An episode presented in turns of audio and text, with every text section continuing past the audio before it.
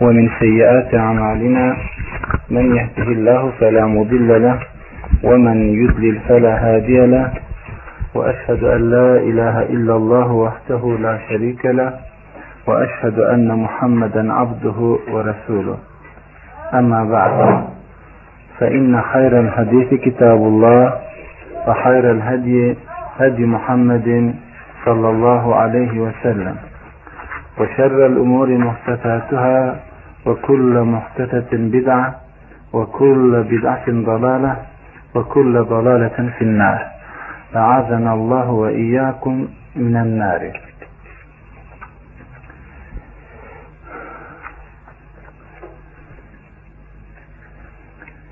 sohbetlerde tercih edilen, seçilen mevzular sohbete iştirak edenlerin arzu ve tercihlerine bırakılmaz ise o sohbetteki istifade sairlerine nispeten çok kısır olur. Fakat toplumu tanıyan birisi toplumun ihtiyacına göre seçtiği bir mevzu ekseriyetle isabetli olmasına rağmen bazen toplumun ihtiyacı olmayabilir. Binaenaleyh belki duyacağınız ayetler, hadisler sizin daha evvel duymuş olduğunuz ayet ve hadisler olabilir. Ne var ki kitap ve sünnette bir meseleyi ele alırken bizim yaklaşma yöntemimiz, üslubumuz alışık olmuş olduğunuz üsluba ve yönteme bir hayli farklı görüşler arz etmektedir. Ben birçok mevzuyu ihata etmesine binaen yani birçok mevzu ile yakından uzaktan alakadar olmasına binaen bu sohbette seçmiş olduğum mevzu Bakara suresinin 21 ve 22. ayetleridir. Eğer bu mevzuya alakanız olur ise bu mevzuya ait sohbet tamamdır. Bütün naslarıyla e, kitap ve sünneti ihya yayınları sahibi olan arkadaşımız bunu size fotokopi halinde de ulaştırabilir. Ayet-i kerimede Allah Azze ve Celle Ya eyyuhen nas وَعْبُدُوا رَبَّكُمُ الَّذ۪ي خَلَقَكُمْ وَالَّذ۪ينَ مِنْ قَبْلِكُمْ لَعَلَّكُمْ تَتَّقُونَ Allah Subhanehu ve Teala bu ayet-i kerimede şöyle buyuruyor. Ey insanlar! Sizi ve sizden öncekileri de yaratan Rabbinize ibadet ediniz. Böylelikle yani bu ibadetiniz ile umulur ki onun azabından sakınasınız. Bu ayeti kerimeyi başlatan ifade umum insanlara hitaben gelen Ya eyyuhan nas ibaresidir. İbn Mes'ud radıyallahu anhu kendisinden nakledilen bir sözde diyor ki Ya eyyuhan nas ifadesi ile gelen bütün ayetler Mekki'dir. Yani Medine'de inmiştir. Yani ey insanlar sırasıyla gelen bütün ayetler Mekki'dir. Yani Mekke'de inmiştir. Ya eyyühellezine amenu yani ey iman edenler sırasıyla gelen ayetler de medenidir. Yani Medine'de inmiştir diyor.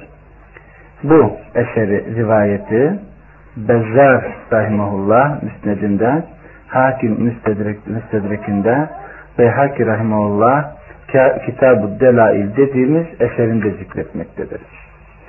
Yine aynı ifadeye yakın İbn Abbas'tan Peygamber aleyhissalatü vesselamın tefsirde duasına mazhar olan Abbas radıyallahu anh'unun oğlu Abdullah şöyle demektedir. Ya eyyühen nas ifadesi sehiye lil ferikayni iki taifeyi de içerir. Yani kafirleri ve müminleri. Umum ifadesi kafirlere de hitap eder, müminlere de diyor. Bu eseri İbn Ebi Hatim tefsirinde, İbn Cerir yine tefsirinde İbn İshak ise siresinde nakletmektedir. İbn Abbas'tan buna yakın daha şairlerinin başka hadis kitap sahiplerinin zikrettiği eserler çokça mevcuttur. Allahu Azze ve Celle ya eyyuhannas ey insanlar ifadesiyle bu ifadenin akabindeki gelen sözler hitap ettiği zümrenin inananlar veyahut inanmayanlar olarak bir taksisinde bulunmadan sadece alakalı olduğu mevzu inanmayan veyahut inanmanın başlangıcı, başlangıcındaki olan taifeyi muhatap edindi bir gerçektir. Diyor ki ey insanlar Rabbinize ibadet ediniz. İbn Abbas'tan gelen bir eserde İbn Abbas diyor ki Ya eyyühen nâse ubudu rabbekum sözü ey insanlar Rabbinize ibadet edin sözü ey vahhidu rabbekum yani Rabbinizi birleyin demektir diyor. Burada ey insanlar Rabbinize ibadet edin sözü yani ey insanlar Rabbinizi birleyin demektir diyor. Burada ibadet kelimesinin ifade ettiği mana Allah'ı birlemektir. Bu eseri de yine İbn Ebi Hatim tefsirinde zikretmektedir.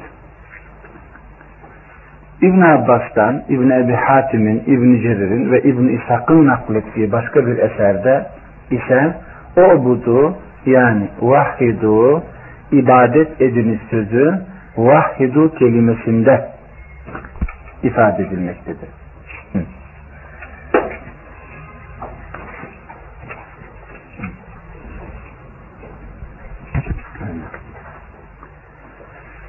الذي يعني يا أيها الناس اعبدوا ربكم الذي خلقكم والذين من قبلكم sizi ve sizden öncekileri de yaratan Rabbinizden ifadesi için ayeti için İbn Mes'ud radıyallahu an şöyle diyor. Yani sizden evvel sizi ve sizden evvelkileri de yaratan nasıl sizden evvelkileri yaratmıştır sizi de yaratan odur şeklinde bir mana vermiştir. Bunu da İbn Ebi Hatim ve İbn Cerir tefsirlerinde nakletmektedir. Ayetin devam eden kısmında ya ya eyyuhen nas ubudu rabbakum allazi halakakum vellezina min qablikum leallekum tettekun umum ifadesiyle ey insanlar Rabbinizi birleyin Ayetin hitabı umum insanları birini öbürkünden ayırt etmeden her mükellefi kast ederek gelmektedir. Tüm insanların aynı seviyede sorumlu tutuldukları birinci misak dediğimiz daha ruhlar aleminde kendi aleyhlerinde şahitlik yaparak itiraf ettikleri Allah Azze ve Celle'nin Rablığıdır. Bu ayetin umum sihasında yine umum insanları muhatap eder mahiyette bir ifade kullanması Allahu Azze ve Celle'nin bütün insanların umuman birbirinden farkı olmadan muhatap oldukları, mesul oldukları, yerine getirmekle yükümlü oldukları meseleyi seçtiğini ve bununla sorumlu tuttuğunu gösterir.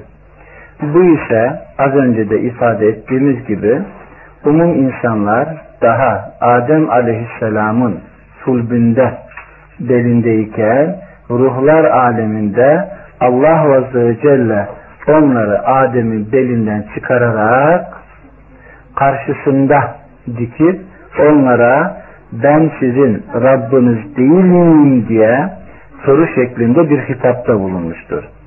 Onlar da tabiatlarının, fıtratlarının gereği kendi aleyhlerinde itiraf mahiyetinde bir şahitlikte bulunurlar.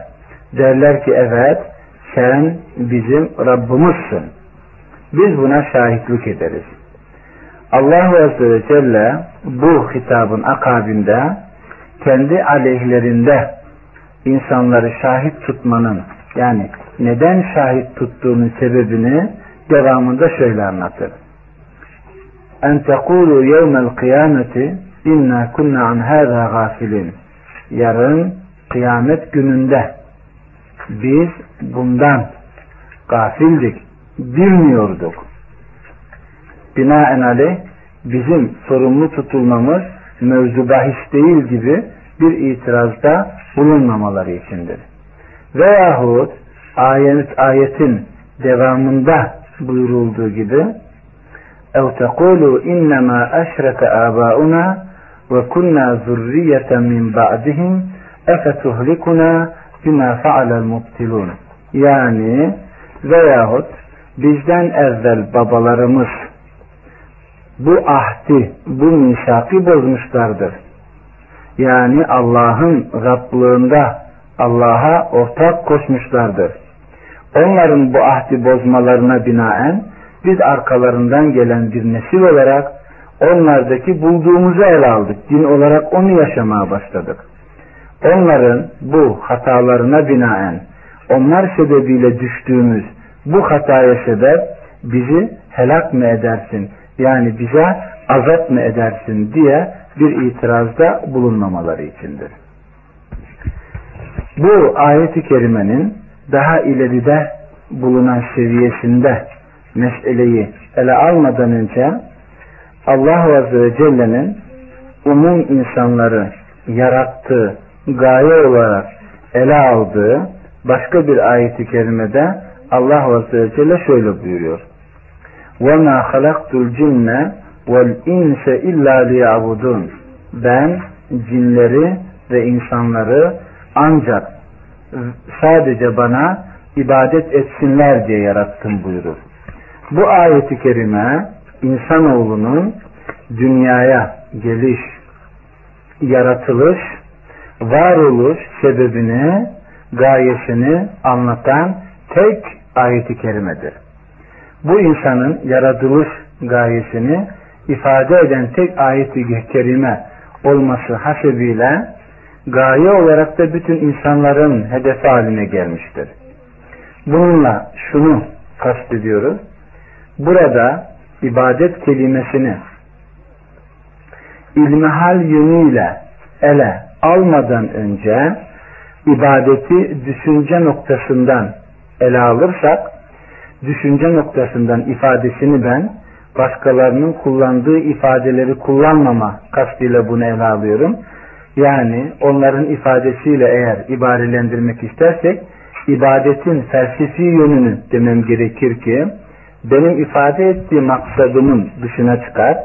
Biz ibadeti düşünce yönüyle ele alma diye bunu ifade ediyoruz. Sadece bir kelimede farklılık değil, ifadede de farklılık olduğunu az sonra izah ederken anlayacaksınız. Allah Azze ve Celle'nin biz insanları sadece ve sadece ibadet, kulluk için yarattık derken bu insanoğlunun gaye olarak bunun için yaratıldığını, var olarak hayatının tamamen buna programlandığını ifade etmektedir. Bunu daha güzel bir şekilde serdedebilmek için şöyle izah ederiz. Önce ibadet kelimesinin Arap dilinde ifade ettiği manayı ele almamız lazım ki abede kelimesi boyun eğdi, sevdi, güvendi, korktu, yardım istedi, birisine saygı duyduğu, saygı duymak ifadelerini içinde derceden bir kelimedir. Onun için ibadet kelimesi insanın sözlü, fiili, düşünce, kalpten itikadi olarak her şeyini ihate eden bir mana ifade eder. Bu da gösteriyor ki insan her yönüyle ibadet eden Allah'a kul olma mecburiyetinde olan bir mahluktur. İstese istese istemese bu nizamın haricine çıkması mümkün olmuyor. Allah Azze ve Celle'nin hisler olarak insanı tevhiz etmesi hislere dönük insanda tasarrufu bulunan hareketlerin veyahut insanı şumulüne alan her türlü hareketin ifade ettiği manayı şöyle buluruz bunda. İnsanoğlu her halükarda kuldur. Kulluk çerçevesinin mefhumunun dışına çıkması mümkün değildir. Bu yönlü eğer şer'i tarafına bakarak yani ilmihal yönüne bakarak düşünce yönüyle anlatırsak insanın hayatında basit, fıtri sayılan hareketlerinden birisi yemedir. Bu yeme eylemi her insanın, her ırktan insanın, her yaştan insanın tabi olarak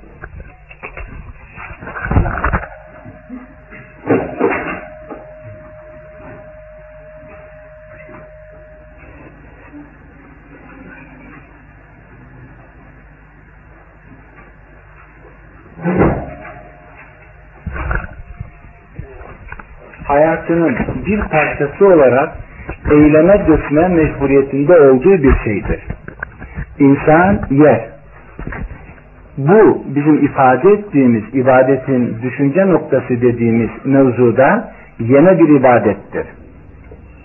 İnsanoğlu yiyecektir. Yalnız insanoğlu yerken eğer şer'i bir nizama uyarak Allah'ın helal ettikleriyle iktifa eder haram ettiklerinden sakınırsa insanoğlu bu ibadetinde ilah olarak Allah'ı seçen bir kul olur.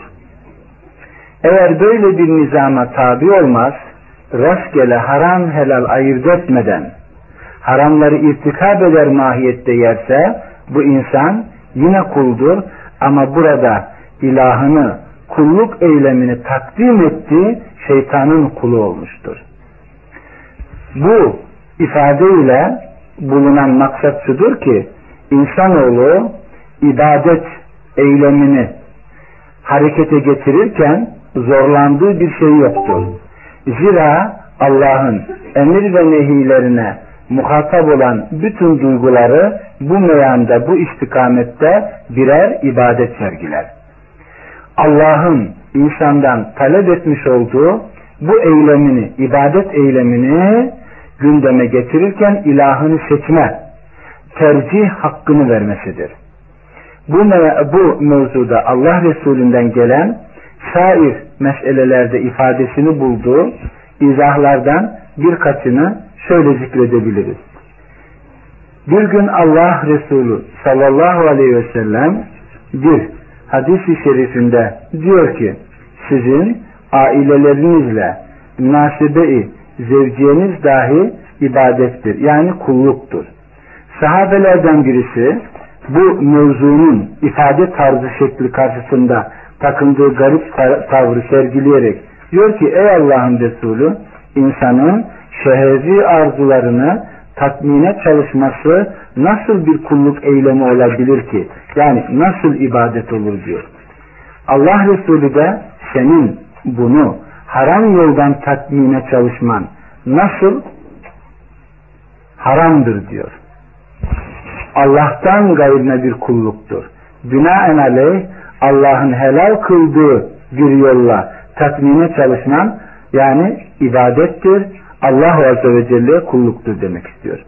Bu gösteriyor ki her insanın tabiatında bu eylem vardır. Bunu helal noktada telafiye çalışır ise seçtiği ilahı Allah olur. Eğer haram yoldan telafi etmeye çalışırsa ilahı burada şeytan olur. Bu da gösterir ki insan istese de istemese de bir kulluk eylemi içerisinden kendisini kurtaramıyor. Bütün müşkülat ilahını seçme eylemindedir. Yine bu mevzu ile alakalı bizim ifade kazandırdığımız bir söz vardır ki tek bir ilaha kulluktan sarf nazar eden insan, uzak duran insan zannetmesin ki Allah'a kulluk yapmıyorum diyerek bir başkasına da kulluktan beriyim, uzağım yani kulluk yapmamaktayım diyemez. Allah ya Allah'a kulluk yapmaktadır ya da Allah'tan gayrına kulluk yapma mecburiyetindedir. Bu çerçevenin dışına çıkamaz. Nasıl ki ilk mevzumun başlarında ifade ettiğim nakilde de söylediğim gibi insan yiyecektir. Öyle veya böyle sadece insanın burada kendisine düşen tercihi ilahını seçmektir. Haram yerse şeytanı ilah kabul eder. Eğer helalla yetinir ise Allah'a kulluk etmiştir. Başka bir şekliyle izah ederken bunu biz diyoruz ki tek bir ilaha kul olmaktan yüksünen insan birçok ilaha kul olma mecburiyetinde kalır. Bir tek ilah dediğimiz hak olan Allah'a kul olmada az önceki saymış olduğumuz ibadet eylemini gündeme getiren hasselerimizi tek bir ilahın kulluğunda derc etmek, toplamak mümkündür. Yani seversek Allah'ı, korkarsak yine ondan, güvenirsek ona, yardım istersek ondan, evet saygı duyarsak Allah içindir. Ve bunun aksi olursa yani tek hak olan Allah'a kulluktan uzak durursak bu ibadet eyleminde e, ibadet eyleminde menşe kabul edilen bu hislerimizi bir tek ilahın kulluğunda toplamak mümkün olmamaktadır. Yani insan korkarsa Allah'tan gayrından ne kadar şerrinden sakındığı kendisine zarar verecek mevcut var ise onların hepsinden korkar ve ilahı bu mevzuda bir değil birkaç tane olur. Yine eğer sevgiyle bir ibadet eylemini gündeme getirirse korktuğu şeyi Allah'tan gayrı korkuda ilah edindiği ilahı olan şeyi sevmesi mümkün değildir. Severken bir başka şeyi sevecektir. Bu para olabilir, ev olabilir, kadın olabilir, daha başka şeyler de olabilir. Bu mevzuda sevgide de ilahı başka olacaktır. Bu sefer eğer bir buğz etme mevzu bahis olursa veya saygı duyma mevzu bahis olursa bu ibadet eylemi ne dönük hasletleri başka başka ilahlara sarf etme mecburiyetinde kalacak. Böylelikle her duygunun ibadet eylemini gündeme getirirken başka bir ilahı olacaktır. Geçmiş dinlerdeki çok ilahlılık mefhumu da bundan kaynaklanmaktadır. Geçmiş Farisilerin veyahut Yunan tarihini tanıyanlar bilir ki aşk tanrısı, bereket tanrısı, savaş tanrısı diye kul olarak sözlü, düşünce, ameli, eyleme koydukları her şeyin ki bunlar bizim için kulluk eyleminin birer cüzdüdür. Hepsinde birer başka başka ilah seçme mecburiyetinde kalmışlardır. Biz ibadeti bu denli ele alırsak bu da gösteriyor ki eğer ilahımızı seçerken bir tek ilahı seçebiliyorsak, hak olan ilahı seçebiliyorsak düşünce olarak kalpten, söz olarak dilimizden, amel olarak azalarımızdan serdedilen, sudur eden her şey ibadet eylemi içerisinde Allah'a ibadet eylemi içerisinde değer bulacaktır. Zira Allah bizi yarattığı bu gayenin yaşadığımız müddetçe, hayatımızı idame ettirdiğimiz müddetçe her lahzada, her saniyede bu kulluk eylemi içerisinde olmamızı istemiştir.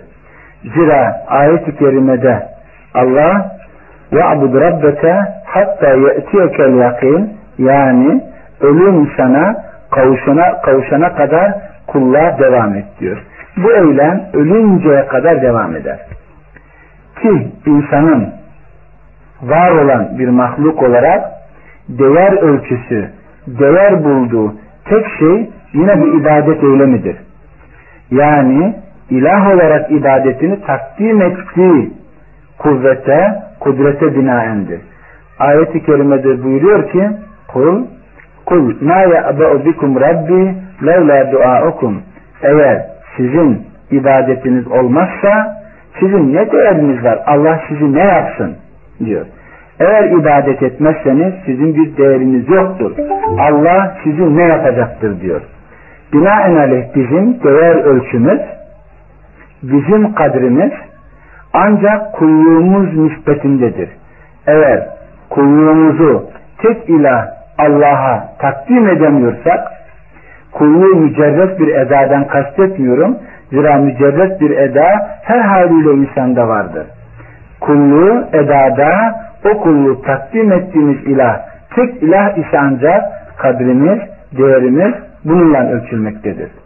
Zira Allah Azze ve Celle bunu ifade eden bir sözünde buyuruyor ki لَقَدْ خَلَقْنَا الْاِنْسَانَ فِي اَحْسَنِ تَقْوِيمٍ ثُمَّ رَدَدْنَاهُ اَسْفَلَ سَافِلٍ Biz insanı kıvam bulmuş. Yani her şeyin olgunluğunu temsil edecek bir güzellikte yarattık diyor. Sonra bu güzelliğe, terakkiye müsait olan insan istidadı aksiyle onu aşağıların aşağısına attık diyor. İnsan bu ibadet eyleminde ibadetini takdim ettiği ilahının tevcih yani yönelişi nispetinde bir terakkiye, yükselmeye, bir tedenniye ve alçalmaya muhataptır.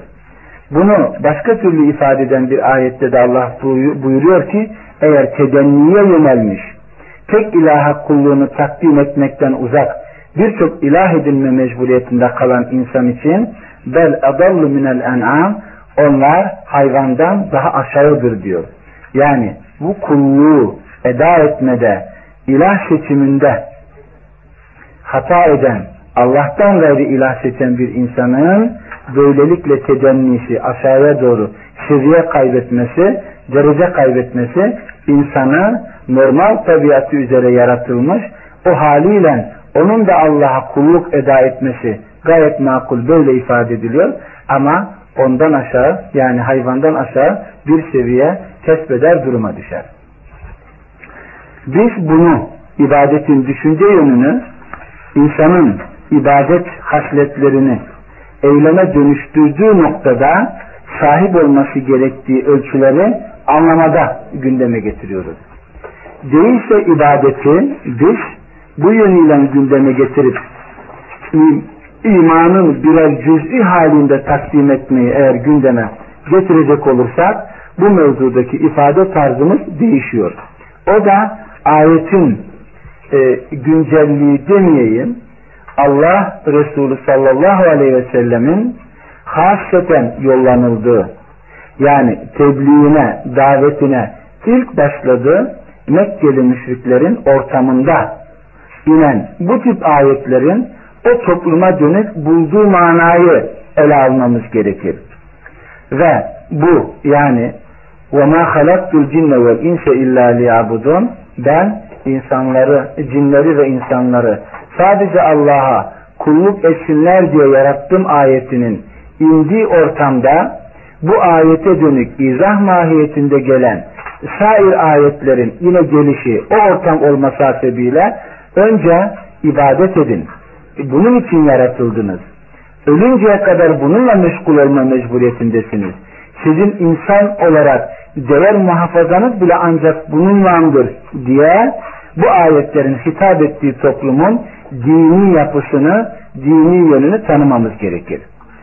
Bilindiği gibi eğer Kur'an ve sünnetle Mekkelilerin Allah Resulü'nün ilk davetine muhatap olan o insanları tanıyacak olursak Kur'an'ın ifadesiyle o insanlar İbrahim Aleyhisselam'ın dininin kalıntıları üzere bizim ifademizle böyle diyorum ben İbrahim'in dini üzere hayatlarını idame ettirmeye çalışan insanlardı.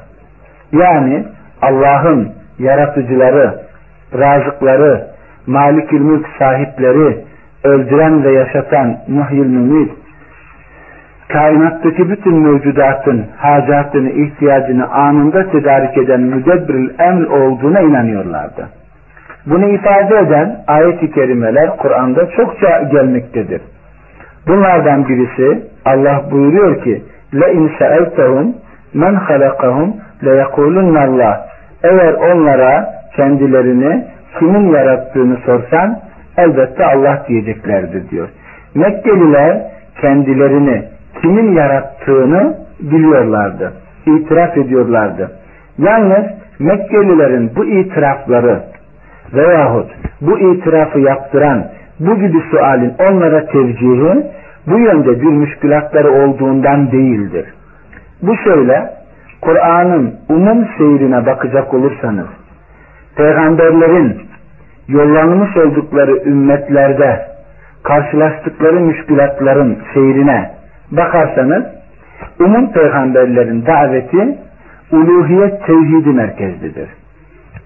Nuh Aleyhisselam'ın, İsa Aleyhisselam'ın, Peygamber Aleyhisselatü Vesselam'ın ve buna benzer şairlerinin davetleri uluhiyet tevhidine merkezlidir. Ama bunun içinde İbrahim Aleyhisselam, Musa Aleyhisselam gibi rububiyet tevhidi merkezleri daveti, rububiyet tevhidi merkezli davetleri olan peygamberler de vardır. Her ne kadar peygamberlerin davetlerinin kısmı azamı uluhiyet tevhidi merkezli de olsa hepsinde rububiyet tevhidi merkezli bir hatırlatma vardır. Aynen az önceki zikrettiğim ayet gibi. Mekkelilerin rububiyetle hiçbir müşkülatları olmamasına rağmen Allah Azze ve Celle onlara rububiyet tevhidinde mevzusu geçen veya rububiyet tevhidi merkezli bazı hatırlatmalarda bulunuyor. Soranlara Rablarının kim olduğunu Allah diyecekler diyor. Başka bir ayeti kerimede kul men yerzukukum mines semai vel ardi emmen yemlikus sem'a vel absar ve men yuhricul hayye minel meyyit ve yuhricul meyyite minel hayy men yudabbirul emr feseyekulun Allah fekul efela tettekun Muhammed onlara sor gökten yağmuru yağdırıp yerden binlerce nimetiyle rızıklandıran kim? Yani razıkları yediren, içiren, doyuran kim? Kulak ve göz nimetinin sahibi Malikül kim? Ölüden diri, diri, diriden ölüyü çıkaran Muhyil Mümit kim? Kainattaki mevcut bütün mahlukatın hacatını anında tedbir eden Mudabbirül Emri kim? Sor bunları.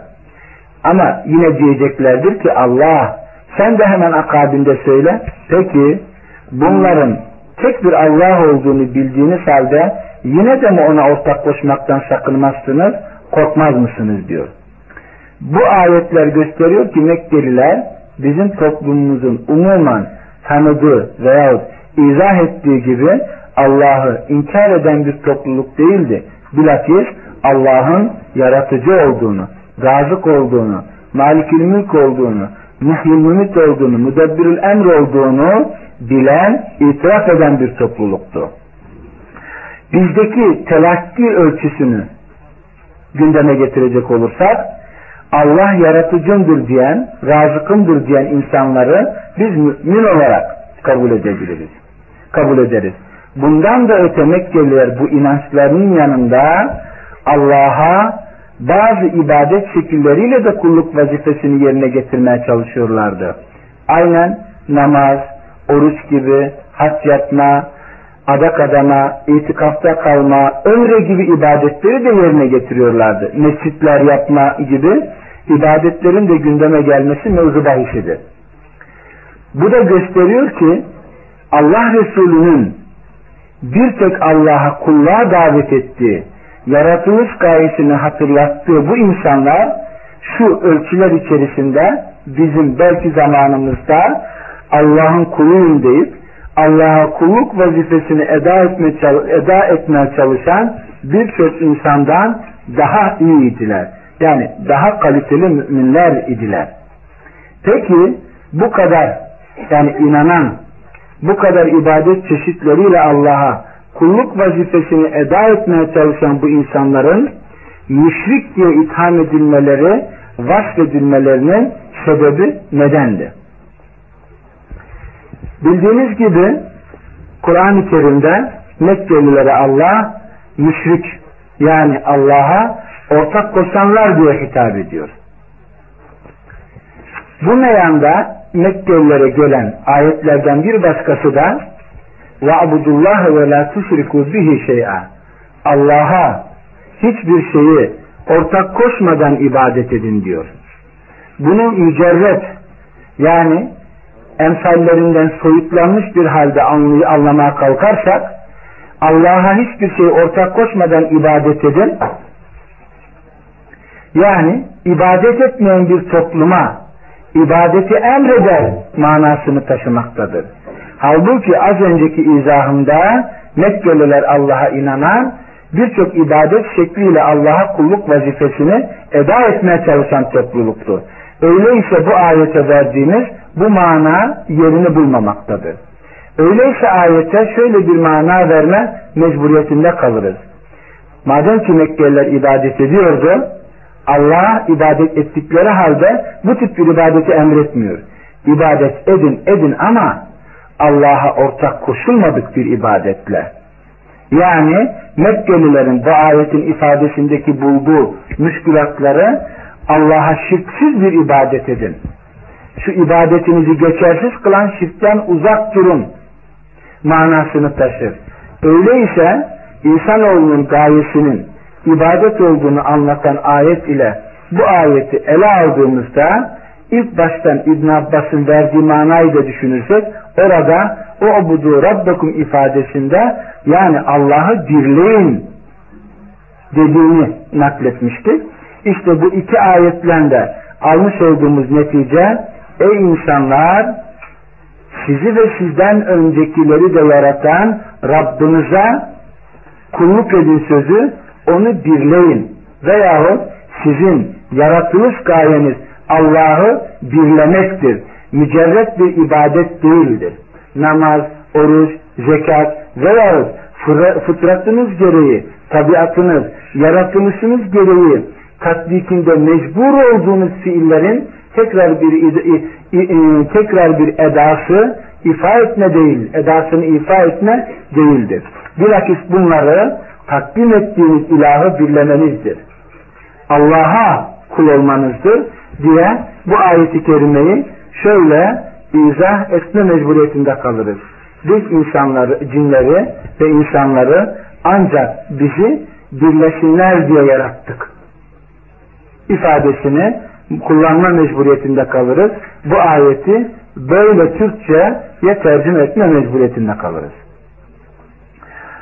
Bu da gösteriyor ki Mekkelilerin o anki halleriyle incelendiğinde Mekkeliler Müslüman olmazdan evvelde Müslüman olduktan sonraki tatbik ettikleri ibadetleri yapıyorlardı. Demek ki Müslüman olduktan sonra da bazı tahrif edilip tasrih edilmiş yönleriyle bu ibadeti gündeme getiriyorlardı. Allah Resulü'nün buyurduğu gibi Arafat'ta diyor ki sahabelere müşrikler Arafat'tan Müzdelife'ye güneş batmadan evvel inerler. Biz ise güneş battıktan sonra diyor. Yani daha evvel var olan hac ibadetini Müslüman olduktan sonra da devam, edaya devam ediyor.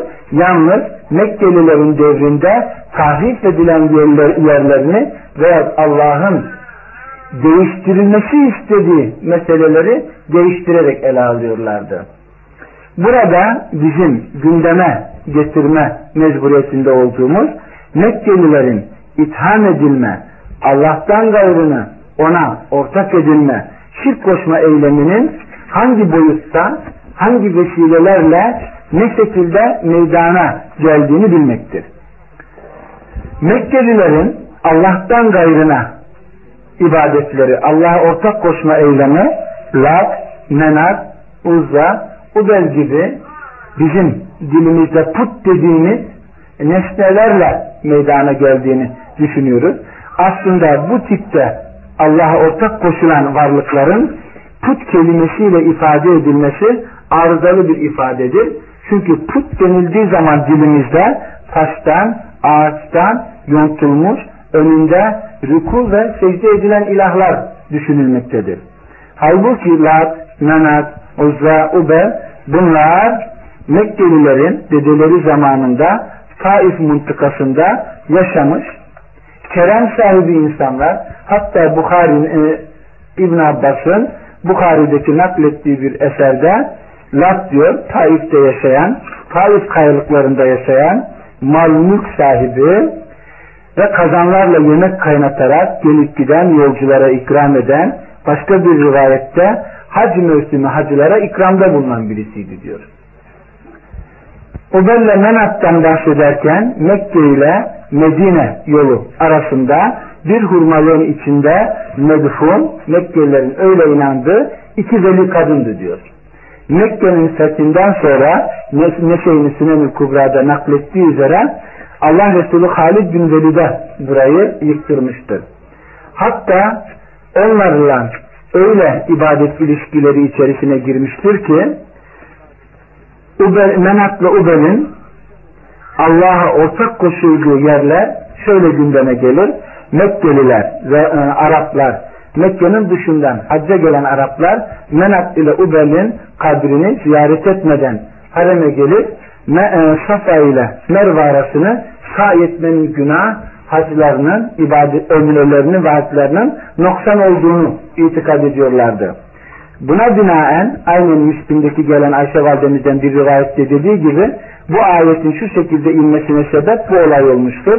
İnne safa vel mervete min şairillah femen haccel beyte ev e'temere fe la cunaha aleyhi en yettevefe. Safa ile Merve arasını sahi etme Allah şiarlarından, düsturlarından bir düsturdur. Menat ile Ubel'in beynel kavseyi söylüyorum. Kabirlerini ziyaret etmeden buraya gelip sahi etmeniz size bir vebal günah değildir diyor. Bu zamanımızda da birçok insandan göze çarpan fiil olarak aksetmektedir falana uğramadan, filan yere uğramadan hacca gitmek o kişinin haccının yarım olduğu hükmünü getiriyor. Lakin Uzza'nın ise Allah ile kul arasında kulu affettirmede, bağışlamada, Allah'a daha çok yakın kılmada vesile ve şefaatçi edindikleri gündeme gelmektedir. Kur'an-ı Kerim'in ifade ettiği ayetlerle. Hatta Allah Azze ve Celle neden bunlara tapıyorsunuz diye bir ithamda bulununca Mekkeliler diyorlar ki ma abuduhum illa liyukarribuna ilallahi zulfa bizim bunları vasıtalar edinmemiz Allah'a bizi daha çok yaklaştırmaları içindir diyor. Burada farkına vardıysanız iki, e, yani iki kere ibadet kelimesini Türkçe'de bulduğu anlam ile naklettim. Allah kendisiyle aralarında yani kulun kendisiyle arasında vasıta şefaatçi, şefaatçi edilmesini kendisinden başkasına kulluk ibadet olarak tasdif ediyor. Neden benden başkasına ibadet ediyorsunuz ve başkalarına ibadet ediyorsunuz derken neden benimle kendi aranızda benim meşru kılmadığım vesileler ve vasıtalar ediniyorsunuz diyor. Bu Mena, Ubel ile Menat'ın Lat ile Uzza'nın hakkındaki varid olan ayet ve hadisleri sıraladıktan sonra çıkan mana şey oluyor.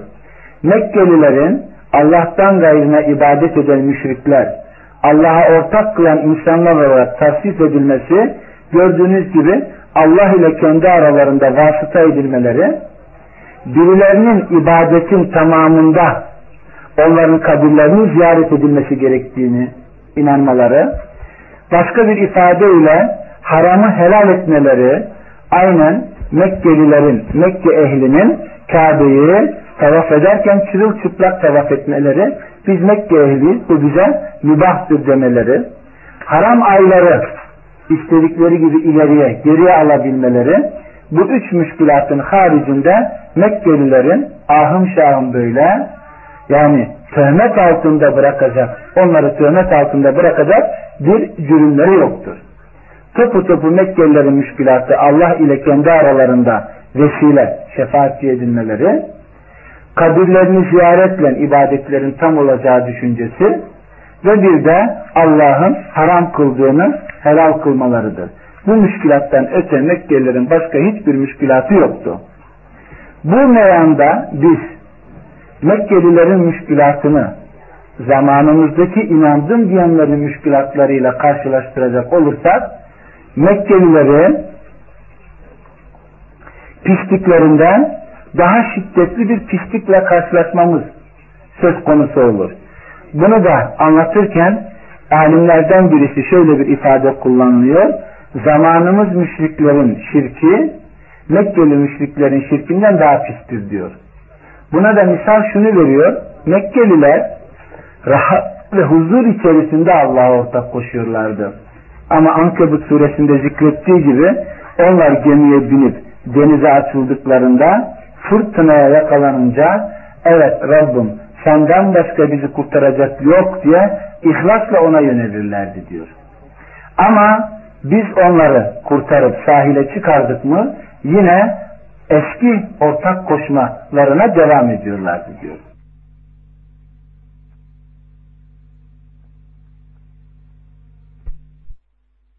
müşkülatı ortak koşmaktan da öte evet şirki bulduğu mana ile ele alırsanız imanla beraber vuku bulan bir müşkülattır. Yani iman ile beraber vuku bulan bir müşkülattır. Bu da çok cüz'i yerlerdedir.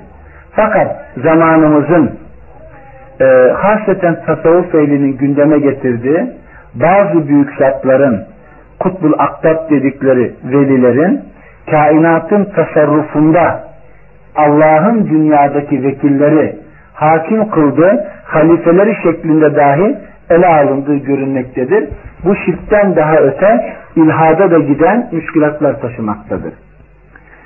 Böylelikle Mekkelilerin uluhiyetin haricinde yani Allah Azze ve Celle'nin uluhiyet tevhidi haricinde pek ahımşahın müşkilatı yoktu isim ve sıfatlarda Rahman isminin haricinde hiçbir müşkilatları yoktu. Rububiyette ise hiçbir müşkilatları göze çarpmamaktadır. Tamamen müşkilatları uluhiyet tevhidine münhasırdır. Ee, zannedersem bu mevzunun bu kadar işlenilişi yeter. Eğer buna dönük sormanız gereken bir şeyler var ise sarabilirsiniz. Bilmiyorum. E, ifadelerimde ben biraz zorluk çektim. Rahatsız olduğum için bir de yorgunluk var. Eğer daha fazla izah edilmesini istediğiniz bir yer var ise onu bana soru şeklinde getirebilirsiniz. İman ettim diyen bir hanım başörtüsü örtmüyorsa bunun hükmü nedir? Başörtüsü imani bir mevzu mudur? Ameli bir mevzu mudur? Ee, şimdi iman meselesi bugün bizim sohbetimizin birisinin mevzusuydu. Eğer oradaki banttan tedarik eder orayı dinlerseniz bu sorunun cevabını oraya bina ederekten ele alayım. İman müsemması olan bir eylemdir. Biz bütün isimleri müsemması ile tarif ederiz müsemmasız bir ismin düşünülmesi mevzu bahis değildir. Yalnız başörtüsü iman isminin müsemmasının neresinde olduğunu onu tanıyan, o kişiyi bilen ve o kişinin kendisinin bunu takdir etmesi gerekir. Başörtüsü imani bir mevzudur, İslam'dandır ama başörtüsüne gelene kadar bundan daha önemli meseleleri halletmiş Evet sıra baş örtüsüne gelmiş ise o an onun zorunlu bir şekilde buna itaat etmesi, eyleme getirmesi, dökmesi gerekir. Tabi başörtüsünü şu yaşamış olduğu toplumda artık ne kadar alakası varsa içli dışlı olmuşluğu hesaba katılırsa başörtüsünü tatbik etme insanı bayağı zorlayan bir meseledir. Yalnız bu başörtü meselesi Allah Azze ve Celle'nin bir hükmü olarak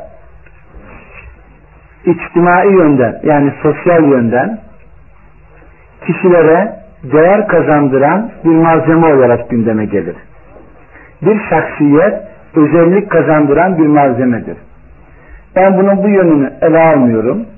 Başörtüsü kadına değer kazandıran, iffetini koruyan, kendisine saygınlık getiren bir şeydir ki Yalnız başörtüsünü neden tatbik ettiğini, neden bu mevzuda itaat etmesi gerektiğini, Allah'a itaati, Resulüne itaati, idrak eden birisi olduktan sonra anlaması mümkündür. Hazreti Ömer'in bir hadis bir sözünde buyurduğu gibi Medine'de içki haram edilince eğer diyor içki Mekke devrinde haram edilmiş olsa idi zannedersem insanların çoğu bu emre inkiyat yani teslimiyet göstermezdi diyor. Ama iman meselesi gönüllere yerleşip tevhid meyvesini vermeye başladıktan sonra Allah emretti, Resulü emretti sözünün mahiyetini almayınca nasıl ki Medine'de içki yasaklanınca o gün Medine sokaklarında içki aktı. Elinde kasesi bulunan bunu da içeyim de ondan sonra bunu bırakayım demedi. Kaselerini dahi yere attılar. Zamanımızda Allah'a inandığını söyleyen birçok insan içki içerken görüldüğünde Allah'tan korkmuyor musun? Sakın içki içme denildiğinde ya daha zamanı vardır, vakti vardır diyerek elindeki kaseyi yudumlamakla meşgul olur. Bu da gösterir ki tevhidde, insanların Allah'a ve Resulüne itaatte, teslimiyette inkiyat yani e, izan kazanmadıkları gerçeği ortaya çıkar. Binaenaleyh örtü hemen illa iman mevzunu anlamamış, bu mevzuda terakki etmemiş, gönlüne bunun gerçeklerini yatıştırmayan birisi için hemen gündeme getirilmesi, getirilmesi gereken bir mesele değildir. Fakat imanidir, İslamidir. Bu mevzuyu açmış birisinin mutlak bir şekilde korunması gerekir. Namaz kılıyor, oruç tutuyor ancak Allah'a itaat yönünden çok eksiği olan faiz yemekten vazgeçmeyen bir ortamda hicret etmeli mi yoksa bunlarla yaşamaya devam etmeli midir? Ee, hicret kelimesini tabi bu kelimeye yüklenilen mana önemlidir. Buradaki yüklenilen manayı ben şöyle ifade edeyim kendi anladığım şekliyle. Tabi hicret etmeli ama haramdan helale etmeli. Fakat yaşadığı ortam ona illa ve illa haram işletiyor, Allah'a isyan ettiriyor ise, bu mecburiyette kalmış ise, Allah'a isyan etmenin müsaitliliği ortamdan uzaklaşır, itaate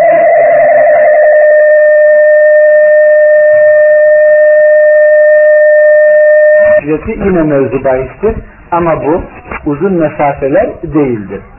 Müslüm'deki geçen hadis-i şerifte 199 e, adam öldüren birisinin affedilip edilmeyeceğini sorduğu bir rahibin hayır affedilmezsin deyip onu da öldürerek başka birisine gidip bu soruyu sorunca o ilim ehlinin kendisine verdiği cevap sana bu kötülüğü işleten yani bu kötülüğü işlediğin ortamdan uzak durman gerekir diyor.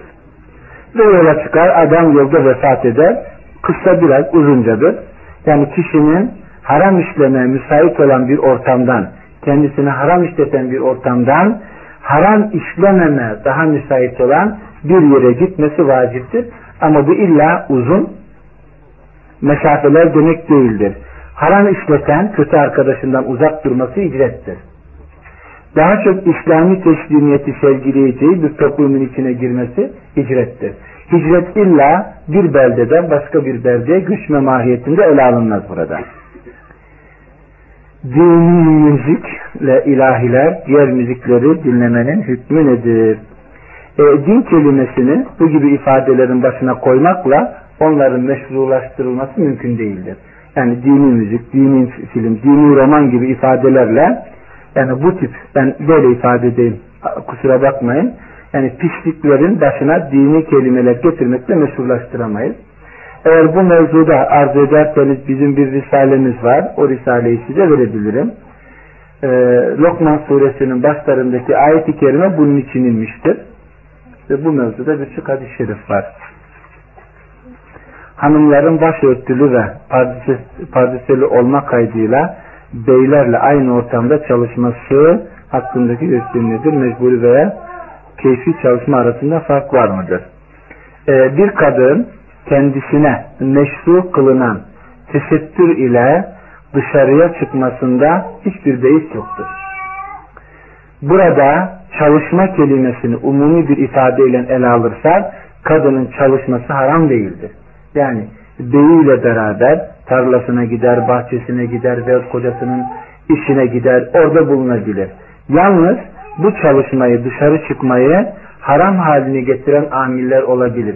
Çalıştığı yerde erkekler halvette kalması, yalnız kalması, gayrimeşru bir ortama itilmesi, şeriatın yasaklamış olduğu şeyleri çiğnemesi vesileler olarak haram kılınabilir. Değilse çalışma haram değildir. Çalışma mecburi olup olmamasına gelince bu toplumumuzun artık şu anki halinin insanı mecbur ettiği bir ortamdır ki e, Müslüman kadınları çalışmaya mecbur kılan bir ortamda İslam'ın hakim olması artık Müslümanların nedenini bunu muhafaza edip etmediği bellidir.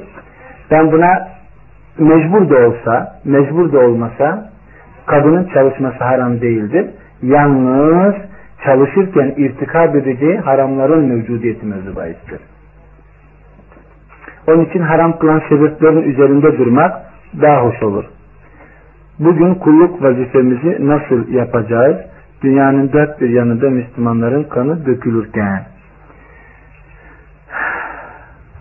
E, kulluk kelimesi e, cüzlerdeki bulduğu mana ile ele alırsa kulluğun umum ifadesinden çıkarılıp aynen burada bir tek manada ele alınırsa tabi ifade biraz yanlış, ol, yanlış olur. Şöyle diyebiliriz.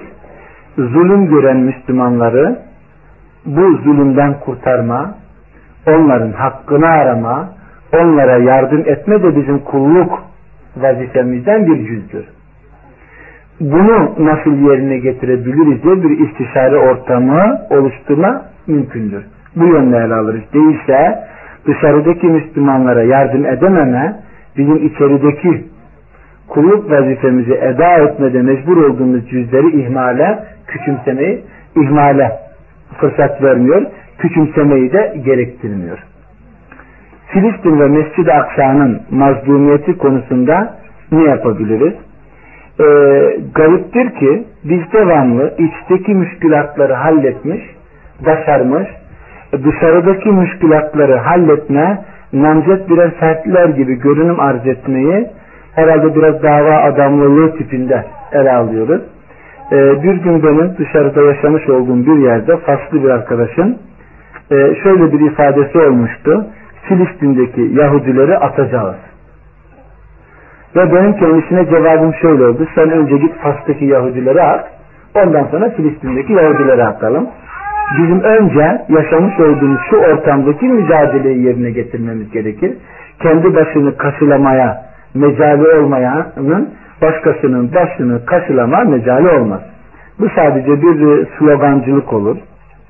E, biraz beleş mücahitlik olur. Ama bunların ihmal edilmesi, küçümsenmesi gerekmez. Bu da bizim kulluk vazifemizin içindedir. Ama buraya gelene kadar daha eda etmemiz gereken birçok şeyler var. Bazı insanlar yani Müslümanlar kendileri gibi düşünmeyenleri tekfir ediyorlar. Bu konudaki fikriniz nedir? Tekfir meselesi Allah'ın hükümlerinden bir hükümdür. Hüküm koyucu tek Allah olması hasebiyle kişinin nasla dayanmadan selefin onası yani sahabenin tabiinin onası kullanma biçimine uymadan birilerini tekfir ederse hem kendisini hem de saptırdığı insanlara insanların akıbetini çok kötüye götürür. Müslim'deki hadis-i şerifte de Müslim'de ve Bukhari'deki hadis-i şerifte ifade edildiği gibi her kim birisine ya kafir diye hitap eder veya tekfir eder ona kafir derse veya kardeşini tekfir ederse onda o yoksa kendisine döner diyor.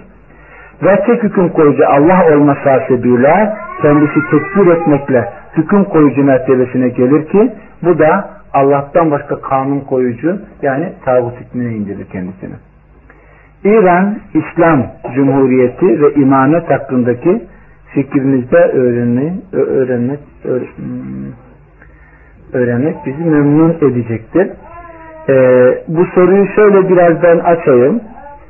Ee, eğer bazı sorularla birilerinin fikrini veyahut e, ana esaslarıyla akidesi, akidesini öğrenme ortamı oluşuyor ise ondan sonra da o kişi hakkında bir kanaatimiz zuhur edecekse bu gibi sorular biraz istikametsiz olur. Ama bugün benim bir bacımıza da dediğim gibi biz belli isimlere kendisini nispet edenleri o isme binaen kucaklamamız, reddetmemiz gerekmiyor. Yani biz ne kendisine Şia, İrancıyım diyen birisini o isme nispetle iteriz ne de Sünniyim diyen birisini o isimle kucaklarız. Bizim için Kur'an'a, sünnete ittiba sünniliktir. Buna muhalefet etmekle biz karşıdaki insanı iteriz. Muvafakat ettiği müspette de o insanı biz kucaklarız. Bunu yine bugün vermiş olduğum bir misalde de ifade ettiğim gibi ben bir gün e, Hümeyni'nin Hükümetül İslamiye diye bir kitabının münakaşasını yapıyordum. E, bu kitabı Türkçe'ye ilk kazandıran Abdülbaki Gölpınarlı diye İstanbul'da Kapalı Çarşı'da Ehl-i Beyt Camisi'nin imamı bir zattı. Bu zat e, Kapalı Çarşı, e, Abdülbaki Gölpınarlı e, Hümeyni'nin Hükümetül İslamiye diye bunu Türkçe'ye İslam fıkı diye mi tercüme ettiler? Ha, bu var. E, bu kitap tercüme edilirken bu kitaptaki bazı paragrafları Türk toplumunun tahammül edemeyeceğini düşünerek Abdülbaki Gölpınarlı hasfeder. Ama akademik ile objektif yayınları sonradan bu kitabı bastılar ve oradaki hasfedilen yani kaldırılan ifadeleri aynen zikrettiler. O ibaret eder ki bizim mezhebimizin zaruriyatındandır. Bizim imamlarımızın öyle mertebeleri vardır ki oraya ne mürsel bir nebi ne de mukadder bir melek ulaşamaz diyor. Bu şimdi bizim itikadımızca bu söz çok arızalı sapık bir sözdür. Bir yerde Allah'ın faziletli kıldığı, üstün kıldığı mahlukatın yanında başkalarını üstün kılma bu Kur'an'a ters düşme anlamını taşır ve belki küfre kadar da götürebilir. Bunun sohbetini yaparken güya beni desteklediğini söyleyen, benim yanımda bizi dinleyen birisi bu sözleri anlatırken dinlemede arızası bulunan o karşıdaki adama hocamı dinle gibi bazı itirazlarda bulundu. Bu kişi benim bildiğim tasavvufçu birisiydi. Bunun bu, bu itirazına binaen ben açılmış olan bir gediye taş koyma noktasından hareket ederek kendisine senin bundan farkın yok ki senin de akiden bu minval üzere. Saha yayınlarının e, Risale-i Halidiye isimli kitabını okuyanlar görecekler ki orada velilerin peygamberlerden üstün olduğunu söyleyen bir söz vardır. Bu da güya sünniyim diyen insanların akidesidir. Yani nebilerden birilerinin üstün olmasını görmek, bunu gören ister şialar olsun 12 imamı, ister sünni olsun velileri, benim nazarımda ikisinin de müşkülatı aynıdır. Ne bunu sünni diye ben kucaklarım, ne de öbürkünü şia diye iterim. İslam'a uydukları nispette kabul eder, uymadıkları nispette de onları tenkitte ve tasvipte bulunuruz. Ee, bu meyanda benim nazarımda mesela tasavvufi bir itikada sahip olanın İran'ın sahip olduğu akideden daha iyi bir tarafı yoktur. İkisi de aynı seviyededir. Ama İran İslam Cumhuriyeti adı eğer bize bir şeyler kazandırması mevzu bahis ise kazandırdıysa o kazandırdığı şeyler konuşulur eğer varsa ama benim muhakeme üslubum böyledir. Bununla benim hakkımda bir kanaat sahibi olmayın. Mesela e, Selman Rushdü denilen adamın söylediği bir söze binaen ölüm fetvasını verirken ki Selman Rushdü peygamberimizin hanımları hakkında kötü söz eden ilk insan değildi. Ondan evvel çokları bu sözü etmişti. Bunu Şia kitaplarında biz buluruz. Ha. Bu güzel Selman Rushdie'nin bu gibi hareketine karşı çıkmak güzel bir şey. Ama aynı anda Suriye'de yüzlerce Müslüman katledilirken bir tek kelime söyleme veya bir tepki göstermeyen Hümeyni'nin, İran'ın orada Hafız Esad'ı desteklemesi yani takdire şayan bir iş değildir. Bu hiçbir İranlının izah etme gücü yetmeyen bir meseledir. Neden Hafız Esad desteklenmiştir? Hafız Esad Şia kökenli bir dürzüdür. Yani her ne kadar Hulat-ı Şia'dan da sayılsa o kökenlidir bu. Onun için buna yaklaşırken daha sonraları bilmiyorum. Dış siyaseti basını takip edebildiyseniz İran Gat diye bir olay çıktı. İran görünüşte Amerika'ya karşı olmasına rağmen katiyetle bu karşı olmaklılık yoktu. Bilakis Amerika silahları ile mücadele etmiştir. Ve düşünün Irak ile İran 12 sene birbiriyle harp etmesine rağmen Körfez Harbi'nde Irak uçaklarını hiçbir yere emanet edememiş, götürmüş İran'a emanet etmiştir. Baştan Hümeyni'ye barışın denildiği halde barışmamıştır. Seneler sonra güya bana zehir yutturuldu diye barışa gitmiştir. Amerika Harbi durdurun dediği içindir. Ve bu mahiyette benim dile getirebileceğim çok şey vardır. Onun için biz bu siyasi yönüyle, aldatıldığımız yönüyle meselelere bakmıyoruz. Benim için itikad önem önemlidir. İtikadın getirdiği müşkilatlar önemlidir. Onun için ben akide yönüyle İran'ı ele alma mecburiyetindeyim. Türkiye'yi de ve Sünnileri de bu yönlü ele alma mecburiyetindeyim. Benim nazarımda vahdet-i vücut akidesi pis bir akidedir. Tasavvufçuları bununla tenkit ettiğimiz gibi Hümeyni'nin Pir-i Aşıkan, Sırrı Salat kitabını okuyanlar Hümeyni'nin iyi bir vahdet-i vücutçu olduğunu görür.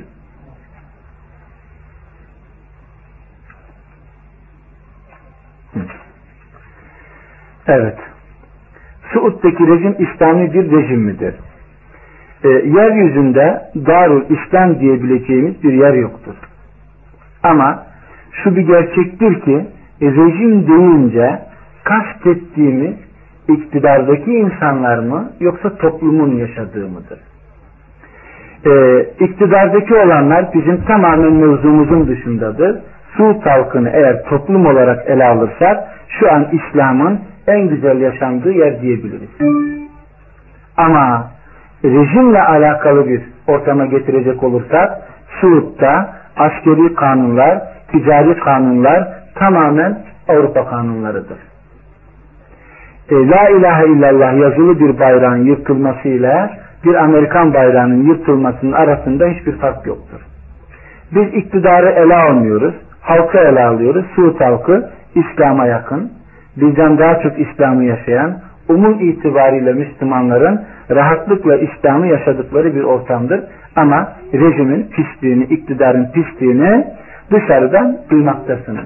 Ama ne var ki müşriğin bile işlediği suça göre bir nev'iyeti kalitesi vardır. Abdülmuttalip Ebu Talip müşrik birisiydi ama Allah Resulüne yardım etmesinden dolayı cehennemdeki azabı sair müşriklere nispeten en hafif olanıdır.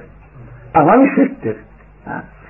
Eğer rejimler arası bir mukayeseyi, mukayeseyi gündeme getirecek olursak herhalde bizim Türkiye'deki rejimle alakalanmamız gerekir. Neden Türkiye'deki rejim sorulmuyor da illa Suud'daki rejim? Çünkü ben Türkiye'de yaşıyorum, Türkçe biliyorum, bu toplumdan bir parçayım. Beni ilgilendiren herhalde sorumlu tutulduğum ilk rejim Türkiye'deki rejim olmalıdır. Ha. Ama Suud'daki rejimi de el alacak olursanız tutar bir tarafı yoktur yani. Bu bir gerçek ama Türkiye'ye nazaran çok çok iyidir. E, oradakiler biraz şöyle ifade edebiliriz. Daha musmuldur. Tabi. Buradakiler ise tamamen İslam'a karşı bir ortamdır. Oradaki rejimdeki insanların müşkilatları ekseriyetle ferdi bazda kalmaktadır. Yani orada tutup da birisi rahatlıkla ben Müslümanım ama şeriatçı değilim diyemez. Tamam mı? Ben Allah kanunlarından başka bir kanun istiyorum diyemez. Tamam mı?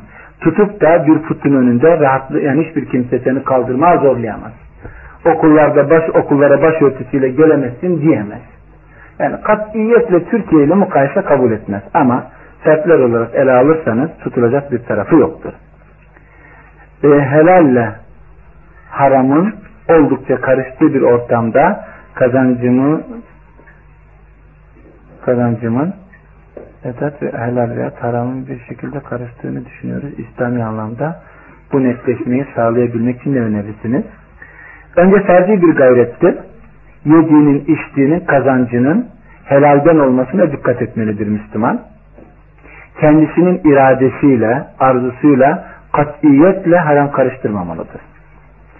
Yani haram yoldan kazanılan paradan kullanmak nedir? Artık şimdi has, hastanede bu ne? Hayatındaki görüntüsü nasıl olur? Dediğim gibi önce ferdi bir gayret olması gerekiyor. Ondan sonra kendi iradesiyle haramı irtikab etmemeli. Ama belki bir bayan diyelim, kocasının kendisinin farkında olmadan kazandığı haramı getirmesi ve haram bir kazanç getirmesi, ondan yedirip içirmesi, e, farkına varsa bile herhalde bu yönlü pek bir müşkilatı e, müdahalesi olamaz. E, bu sistemde de yani harama bulaşmayan bir tane adamı tanımlamak bayağı zordur. Yani hocam eğer daha somutla bir kişinin hayatında somut olarak bir şey getirdiği yani İslami bir e, haramın dışında yani belli kötülükler işlersen kişide belli kötülükler oluşturur. Yani o tür şeyler nelerdir? Bir bilginiz var mı diye.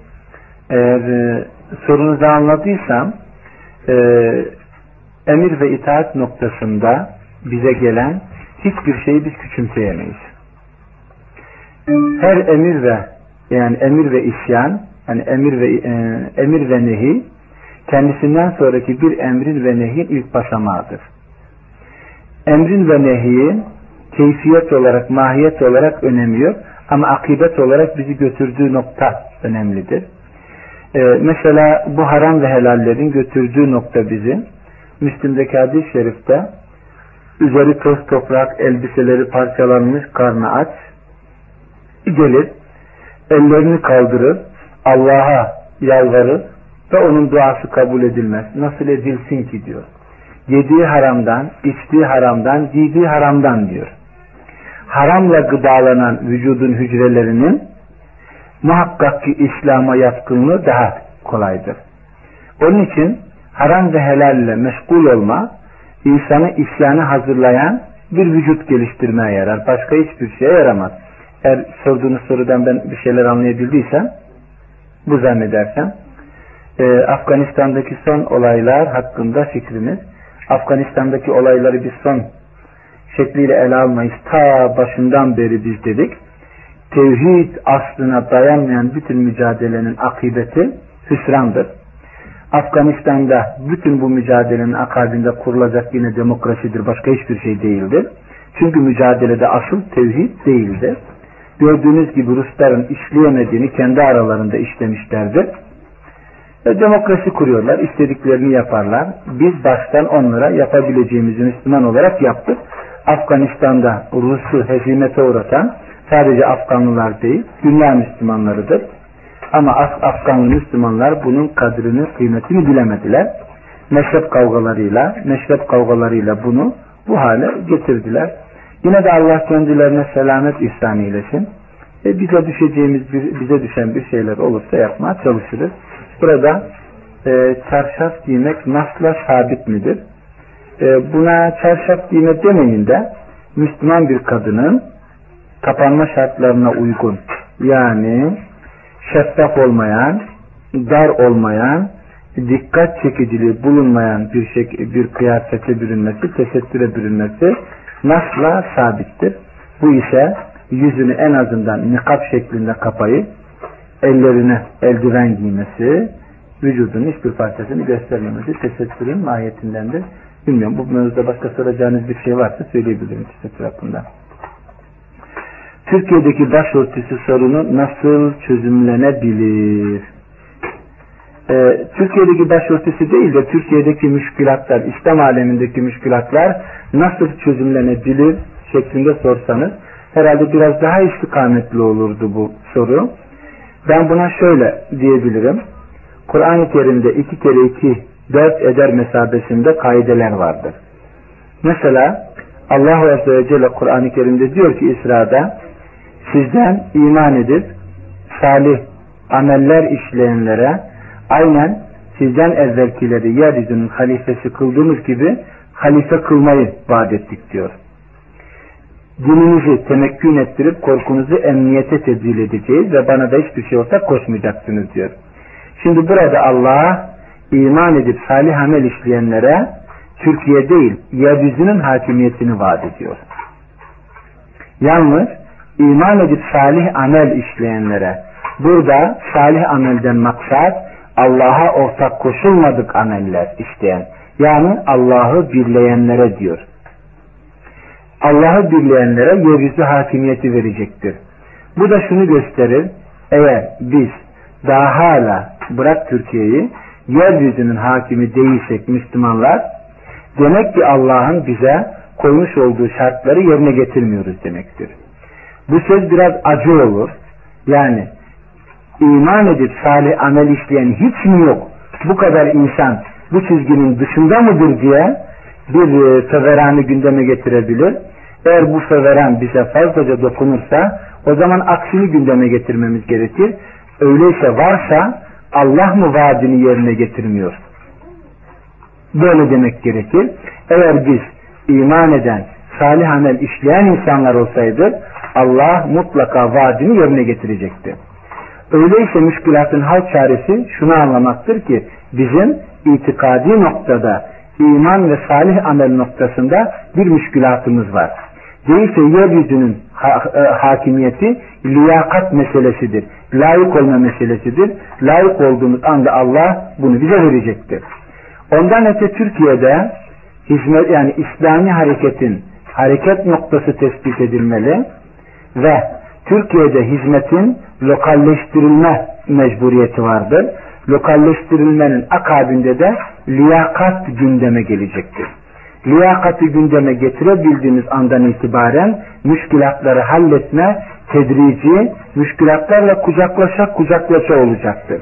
Misal, e, Türkiye'de senelerdir başörtüsünün halledilemeyişi nedendir?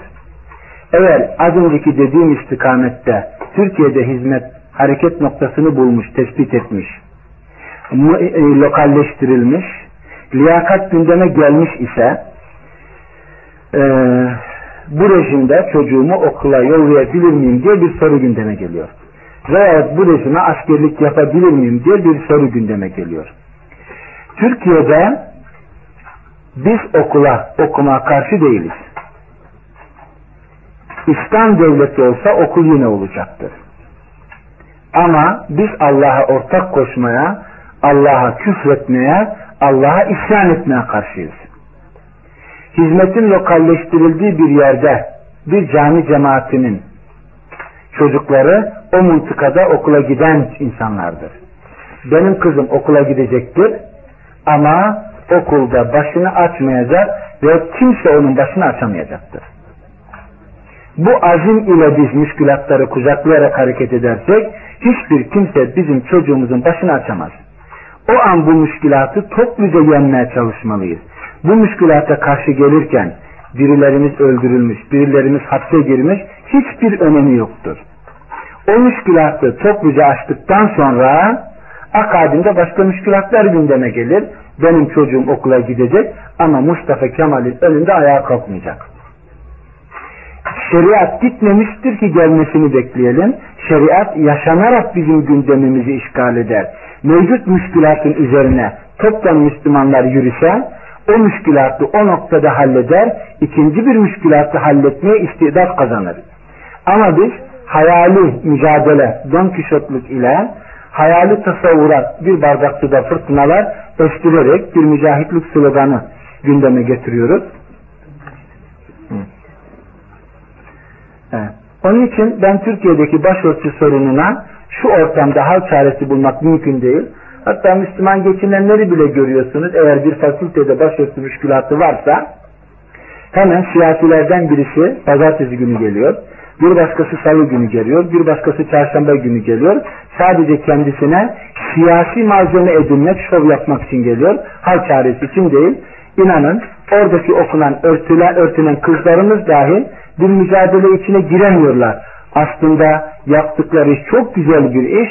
Mücadele yöntemini bilmedikleri için başkalarına malzeme olmaktadırlar. Ee, Türkiye'deki mevcut hükümet ile bugünün Müslümanları neler elde ettiler veya neleri kaybederler. Ee, ifadeleriniz umumi olduğu için umumi bir cevap vermem gerekir ama herhalde mevcut hükümet ve kaybettiklerimiz ne diye dile getirmeniz gerekir. Çünkü kazanılanlar kaybedilenlerin yanında bir hiçtir. Kazanılanlar bizi avutmamalıdır. Eğer cüz'i bir kazanmaya bakarak külli kaybetmeyi gözden uzak tutarsak bu bizim gafilliğimizi gündeme getirir.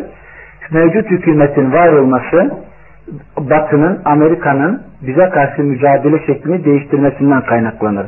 Avrupa, Amerika Müslümanların karşısında olarak imha etmeyi bırakmış, Müslümanların yanında onları imha etme çalışmaktadırlar. Budur. Ve Türkiye'deki, İslam alemindeki belli bir gelişmenin önüne geçebilmek için kendilerince daha ılımlı buldukları bir iktidarı söz konusu ederek gündeme getirmişlerdir. Ben kaybettiklerimizi düşünebilirim. Kazandığımız hiçbir şey yoktur. Kur'an'da bu gibi misaller çoktur. İçkinin faydaları vardır değil mi? İçkinin faydalarını düşünerek ele alırsak ama Allah zararı daha fazladır diyor. Bizi ilgilendiren zararıdır, faydası değildir. Onun için bunu da böyle mukayese edebilirsiniz. Ee, yakınında kendisine refakat ederek hiçbir mahrem bulmayan bir kadın zorunlu bir halde tek başına seyahat edebilir mi?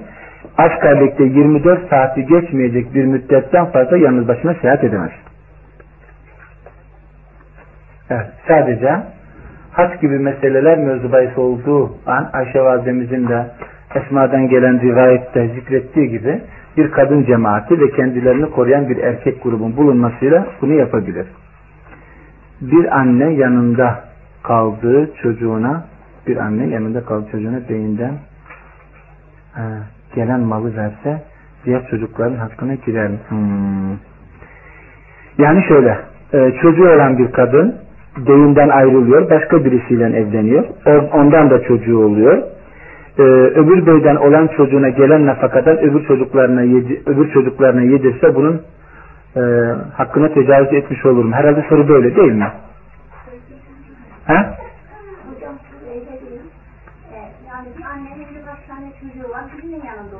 Evet. Diyor ki ben hocamdan diyor bana düşen hakkımı diyor.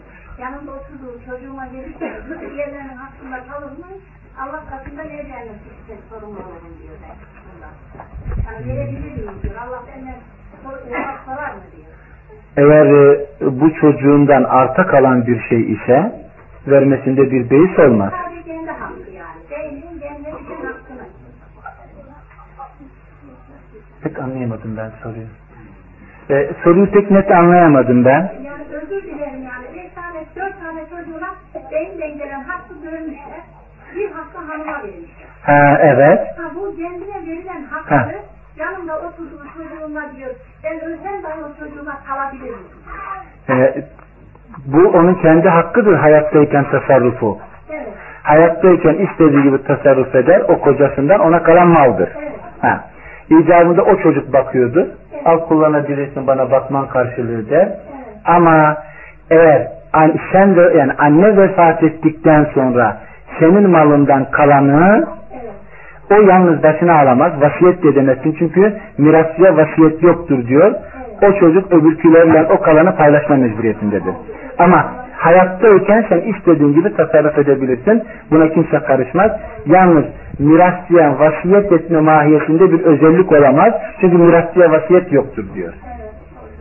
Anlaşıldı mı soru? Hı. Ee, az önce başörtülü kızlarımız mücadele yöntemini bilmiyorlar ee, dediniz. Peki mücadele nasıl olmalı? Allah razı olsun. Şimdi mücadelede az önce dediğim gibi mücadele eden kızlar olmamalı, kızları müdafaa eden insanlar olmalı. Ha, onların babaları ve kardeşleri gündeme gelmelidir. Tabi bu şu ortamda belki e, bir bayanın kapanmasını kocası müdafaa edince kocasının zoruyla kapanmıştır. Kocası müdafaa etme mecburiyetinde kalıyor diye bir anlam ortaya çıkar ama bizi bu bağlamaz. Hizmet, bunu zannetmiyorum hemen birdenbire anlayacağınızı. Hizmet de hareket noktası tespit edildiyse, hareket noktası bizim için mescittir. hizmet lokalleştirilmiş ise her Müslümanın bulunduğu mıntıkayı hizmette ele alması demektir. Ve bu da camidir. Camide liyakat gündeme gelir, tayin değil. Ve bu yöntem üzere o caminin cemaati yetiştirilirse onlar içlerinde İslam'ı yaşama mecburiyetindedirler. O cami cemaatinin çocukları gittiği okulda bunlar tarafından korunan, müdafaa edilen, ölüm bahasına dahi olsa meseleye eğilen insanlar olmalıdır. Meseleyi bu kadar dikkatli bir şekilde biz ele alırsak, mesela Hindistan'da İngilizlerin ezan yasaklama olayı vardır. İngilizler ezan okumayı yasak ediyorlar. Diyorlar ki eğer ezan okumaya kalkanınız olursa onu vururuz. Müezzin çıkıyor, Allahu Ekber lafını söyler söylemez vuruluyor. Bunu gören o köydeki Müslümanlar peş peşe camiye sıra oluyorlar, ezan okumaya başlıyorlar. Birisi, ikisi, üçüncüsü vurulunca etraftaki köyler bunu duyuyor ve herkes yığılmaya başlıyor. Bu tepkileri İngilizlerin kendilerine gelmelerine ve ezanı serbest bırakmalarına sebep olmuştur. Belki beş ölüye mal olmuştur ama ezanın yasaklanmasını önlemiştir. Biz de ezan Türkçe'ye çevrildiğinde tepki olmadan evlerinden, camilerinden toplanıp yüzlerce imam ve müezzin karakollarda sopa altında ölmüştür. Yani daha çok insan feda etmişizdir ama ezanın Arapça okunmasına, e, Türkçe okunmasına mani olamamışızdır. Yani bu mücadeleyi Müslümanlar, bu mücadeleyi Müslümanlar topluca ele alsalar şeriat budur. Şeriat o anki karşılaştığın müşkilatı Allah'ın hükümlerine göre uygulamandır. Ve toptan müşkilatlar öne geçer, Müslümanlar öne geçer, bu müşkilatta mani olmaya çalışır, o an ölüm bahsine, hapis de olsa o gün o halledilir, ikinci günü hükümet bunu gündeme getirmekten korkar. Ve kimse artık bir Müslüman kadının başörtüsüne dokunamaz ve dokunmaya cesaret edemez. Ee, bilmiyorum bu yöntemi şu anki halim ile anlatabildim mi size? Hizmet lokalleştirilmeden, hareket noktası tespit edilmeden, liyakat gündeme getirilmeden bunun hakareti mümkün değildir. Şu ortamda yani göreceksiniz bu hükümetin devrinde bile başörtü müşkilatı gündeme gelecek. Şu an Edirne'de başladı bile. Burada 24 saat anlaşılmadı. Evet. Bu bir kadın mahrem e, yola çıkmasının mesafesini Bir gece e, buradaki e, bir kadının yalnız başına yolculuğu vakitle ele alınıyor. Yani 24 saat diyor. Mesafe olarak ele alınıyor. Bu 24 saat içerisindeki kat ettiği mesafe ne olursa olsun. Bir günde bir gece. Burada vakitle ele alınıyor, mesafe değil. Yani şu kadar kilometreden sonra gidemez demiyor. Şu kadar zamandan sonra gidemez diyor. Tabii. E, Ondan daha fazla var, azı yok. En askerlikte 24 saat, bir gece ve gündüz. Bundan daha ileriye yanında mahremi olmadan gidemez. Bu tabi zaman olarak ele alması çok büyük bir şey. Ee, size, sizce Müslümanların Türkiye'deki artık cihat vakti gelmedi mi? Ee, sizce Müslümanların Türkiye'deki Türkiye'de cihat vakti gelmedi mi? Ee, dünyaya bu e, başkaldırı ne zaman olmalı? Bu anlamda iman Hümeyni'nin başkaldırısını bizden önce yapılmış bir cihat değil midir? Ee, şimdi e, cihadı herhalde kıtal şeklinde ele almak istiyorsunuz. Kastım bu. E, cihat her an mevcuttur. Her haliyle mevcuttur. Ama merhale merhale tatbikinde dereceleri vardır. Kıtal ise buradaki en son çaredir. Eğer cihadı mertebe yönüyle ele alamadıysanız yani birinci basamağına basamadıysanız en son basamağına basmaya çalışmanız aynen Afganistan gibi. Değil mi? Afganistan mücadelenin bu kıtalın en güzelini verdi. Bu en güzel mücadelenin akabinde Afganistan'da kurulanın, kurulan devletin İslam devleti olması gerekmez miydi? Eğer biz bu mücadeleyle liyakat kazanamadıysak İslam devletini kurma bu bizim esas akide yönüyle kıtaldan önce bazı müşkilatlarımızın varlığını göstermez mi? Bunu anlatabiliyorum değil mi? Eğer Türkiye'de böyle bir mücadele olsa herhalde Afganistan'dan daha güzel olacak değil. Ama altyapısı yapılmadıysa kurulacak devlet yine demokrasi olur. Başka hiçbir şey olmaz. Ben şimdi bu sözde umuman katılıyorum. Cihat vakti gelmedi mi denilmez. Cihat vakti insanın inandım dediği andan itibaren ona farz olan bir şeydir. Belki kıtal vakti gelmedi mi diyorsunuz. Ben şu an Türkiye kıtal dönemine girmeden evvel cihat dönemini yerli yerinde getirebiliyor mu? Ben hayır diyorum. Dünyaya bu baş kaldırı ne zaman olmalı deyince bunun bir vakit tayini yoktur. Allah burada vakit tayin etmiyor. Sizden iman edip salih amel işleyenleri yeryüzünün halifesi kılacağım diyor. Burada bir liyakatın gündeme gelmesi mevzu bahis. E, maksadını ifade edebiliyor muyum? Burada bir vakit değil de liyakatın gündeme gelmesi söz konusudur. Demek ki biz bu liyakati kesbetmemişiz. Bunu kesbetmeye çalışmalıyız. Bunun da tek şartı iman ve salih amel. Bu cihadın içindedir. Ama kıtanın içinde midir değil midir? Bu münakaşa götürür. Hümeyni'nin bu baş kaldırısı bizden önce yapılmış bir cihat değil midir? Hümeyni'nin baş kaldırısı Şah'ın zulmüne karşıdır. Ee, bu tür bir baş kaldırı Hümeyni'den evvel başkalarında da görülmüştür. Ama İslami bir baş kaldırı mıdır? Bunun oturulur, münakaşası yapılır. Ben size bilmiyorum bunu siz soran bacımıza şöyle bir soru sorayım ben. Ee, 22 yaşında evli iki çocuk babası birisi Bosna'ya harbe gidiyor. Bu küçümsenir mi? Küçümsenmez. Hiçbir fikir, rejim onun bu haline ailesi, genç ailesi, çocuğu mani olamıyor. Ama diyor ki bu şimdi cephede ben diyor sıkın, sıkıntıya düştüğümde, dara düştüğümde medet ya şey daha dersen beni kurtarır diyor. Bu sözde ne dersiniz? Küfürdür değil mi? Peki bu akidede olanlar orada devlet kurdum dese ne ifade eder?